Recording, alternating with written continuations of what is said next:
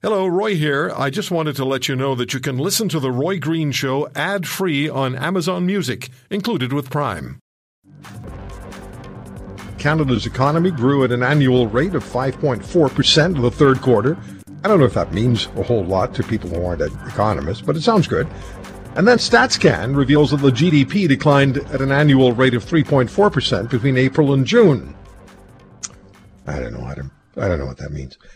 The projection had been that it would drop 1.1%. So how does this mesh and perhaps affect expected interest rates from the Bank of Canada next year? Also, the federal government is trumpeting job growth in November. I just wonder about that. There's some loose ends here. Like how many people decided that they were not going to look for work anymore because they're discouraged? Where does that all fit in?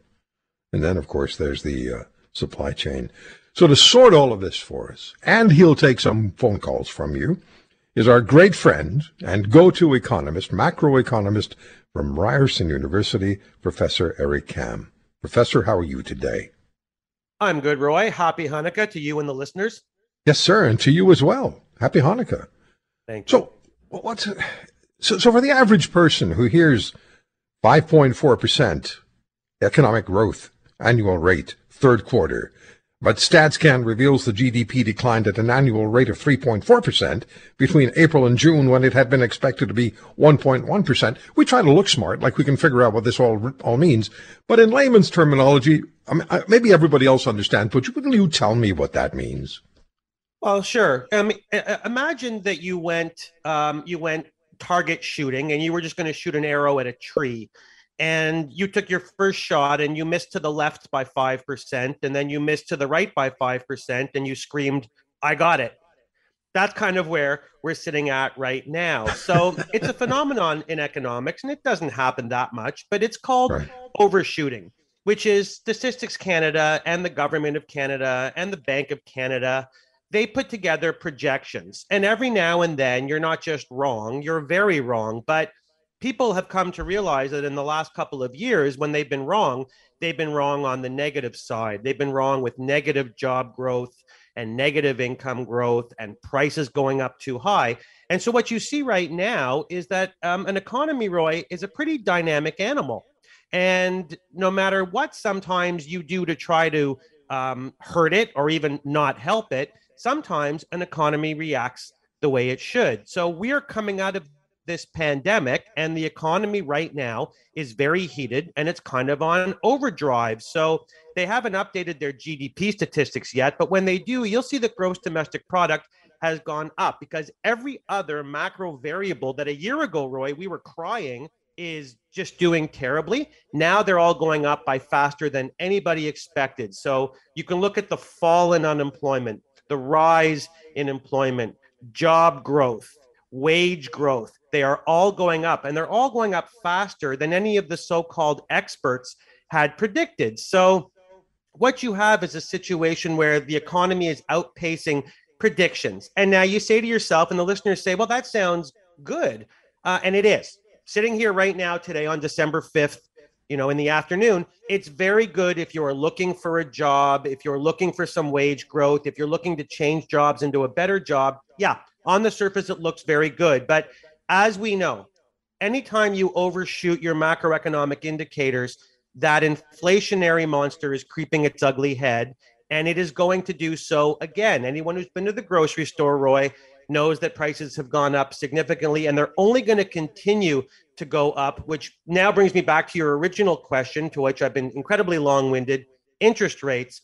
The Bank of Canada announced they're going to go up late next year. Well, you can rest assured that when they get together in their boardroom, they're going to discuss a much earlier raising because while short term inflation actually signals positive economic development, long term inflation signals economic disaster. And so the Bank of Canada is going to have to think about when is it time to throw some cold water on this very overheated fire. So, for the average person who's listening now, who has a mortgage, who has groceries, who has energy costs, and you know, my metaphor for um, for inflation was, and I mentioned this to you a few weeks ago. That's when you go to the gas station and the grocery store in the same morning, and you can't afford to fill up at either. Uh, for the average person who finds themselves perhaps in a situation like that or is cutting back on expenditures because of inflationary pressures, what does this all mean? What happens to them next year? What's going to happen to interest rates? Is it going to threaten people's personal economies or, or is it just going to draw things into some semblance of order?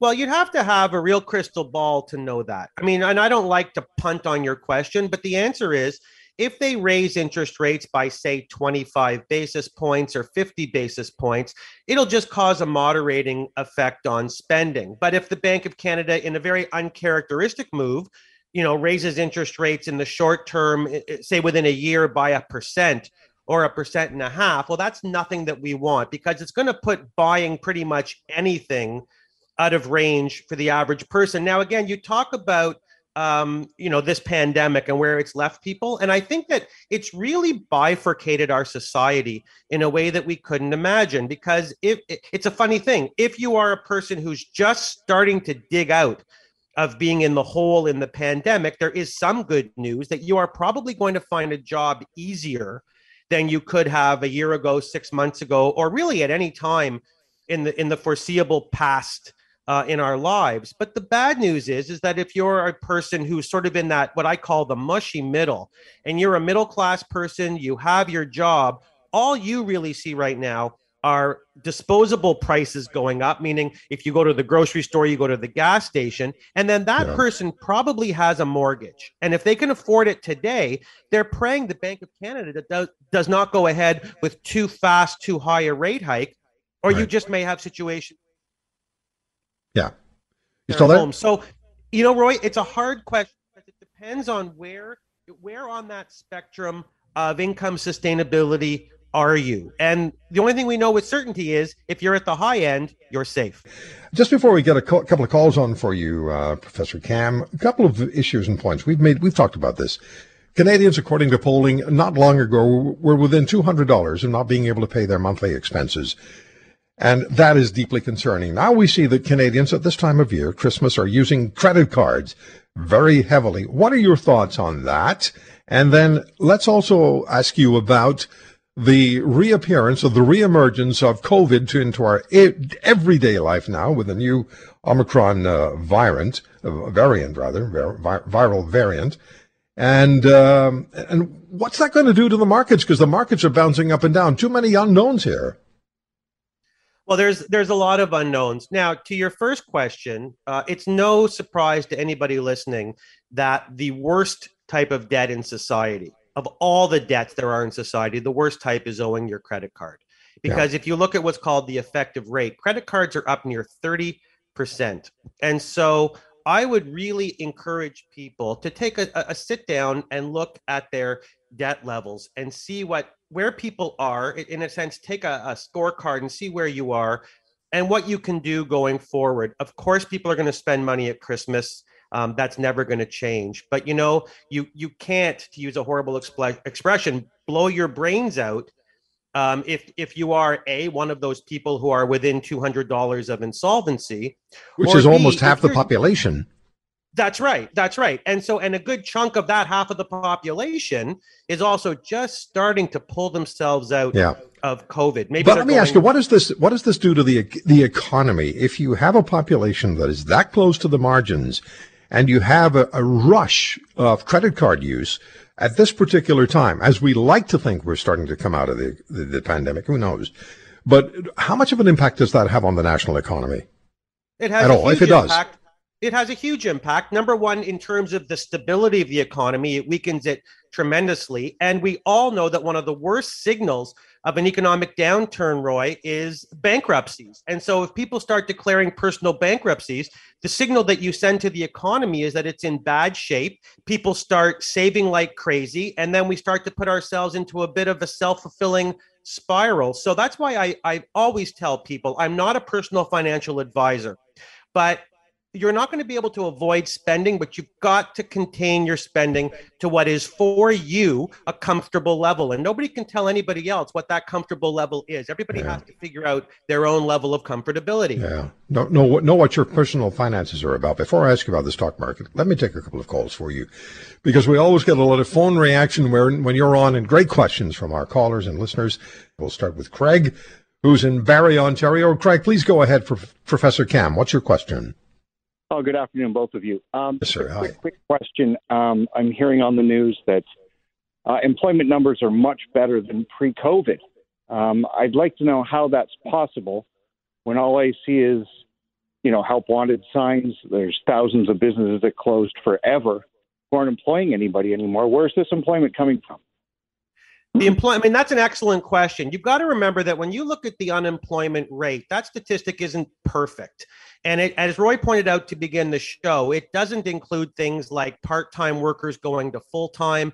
And it doesn't include people like discouraged workers who are just so tired of looking for jobs that they fall out of looking for jobs. And so then instantaneously, to Statistics Canada, they're no longer unemployed. So the answer to your question is to be skeptical of the bounce back. A lot of the increases are in part time work, where employers aren't really, for lack of a better word, married to the employees in terms of benefits and pensions. So it's very, very um, unstable employment. Yet, if you're looking for a job, that could be as good as it gets right now.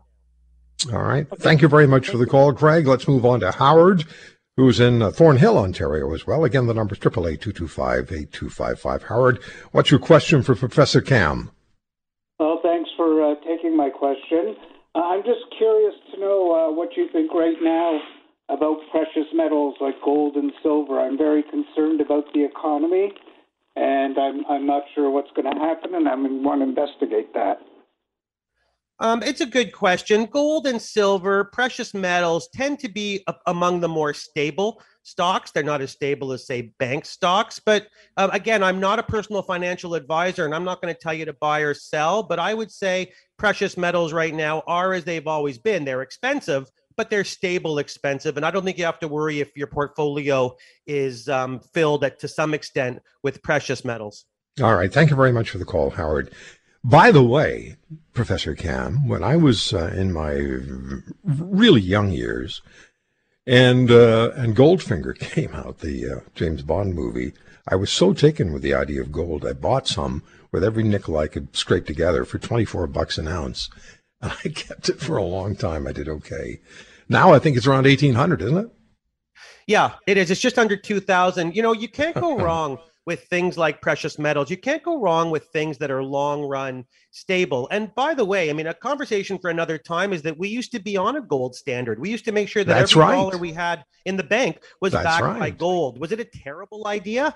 Um, no, it wasn't a terrible idea. The problem is, is that when you have a gold standard, that's that's akin to fixing your exchange rate, and that's akin to not having enough po- power in terms of your monetary policy. But I will always be an advocate of things like gold and silver, that even though they go up and down, it's like using a yo yo walking up steps. In the long run, they're going to go up. Okay, so let's go back to the economy and, and what we're doing and what the prospects are. So the joker in the deck continues to be the uh, COVID virus, the coronavirus, and its various variants. And, uh, you know, we have the Fed chair in the United States telling Congress that Omicron COVID variant might threaten the U.S. economic recovery. And Biden dropped the part of his speech in which he was prepared to say the supply chain challenges would be successfully addressed. So when you put those three, two together and you have a volatile stock market, what are you expecting COVID to potentially do to our economy going forward from this day forward? You know what? In this sense, and this is going to surprise some people, Roy, I'm pretty glass half full. I think the other, I think the good news part of the story that you just didn't mention is the vaccination rate and how well Canada, say, is doing in terms of its vaccines. We know that we cannot afford another economic shutdown. That is just not an option. And I'm not going to tell the government how to do its job, but we've got to keep the doors of our businesses open. And I, and I would, I would hesitate and want people to know that while they should be worried about inflation, you should always be worried about the price of things. Remember that it signals that we're digging out and the economy, believe it or not, is working as it should. So I hope that people take the Omicron virus seriously in terms of public health. But in terms of economic health, there is only one way forward. Keep business open, keep commerce moving, keep spending going. Anything other than that would just be devastating to the economy when it's when it, it you know it's been gasping for air so long and it's finally finding the positive. So my my long, again long-winded answer is keep businesses open, keep commerce flowing. So, in the just more than a minute we have left, this question Canadian bank profits are significant. And TD, for example, raised its dividend to double digits and is planning a stock buyback. What does that say to you? I mean, everybody wants profitable banks or should want profitable banks. a lot better than what they're experiencing in Argentina. So, what do you get from this particular story? You know what? I take one thing that our banking system is strong. I am not worried about bank profits. Banks in this province and in this country employ tens of thousands of people. It is one of the leading employers in the country. And so for me, the last thing you want to do is take a swipe at one of the few people that employs thousands and thousands, Roy, of people. So banks yeah. making money to me signals that our banks are strong. They're going to keep hiring they're going to keep the financial system stable and i know i know that people get upset when they see the bank profit numbers but i'm going to ask people to just think about do you really want to live in a country where banks fail or right. banks have less than a million dollars in assets. That yeah. is just not a it's not an option. Because it signals that your financial system is always shaky. Yeah. The reason Professor- that ours is not is because our banks are strong. If you want to hear more, subscribe to The Roy Green Show on Apple Podcasts, Google Podcasts, Spotify, Stitcher, or wherever you find your favorites.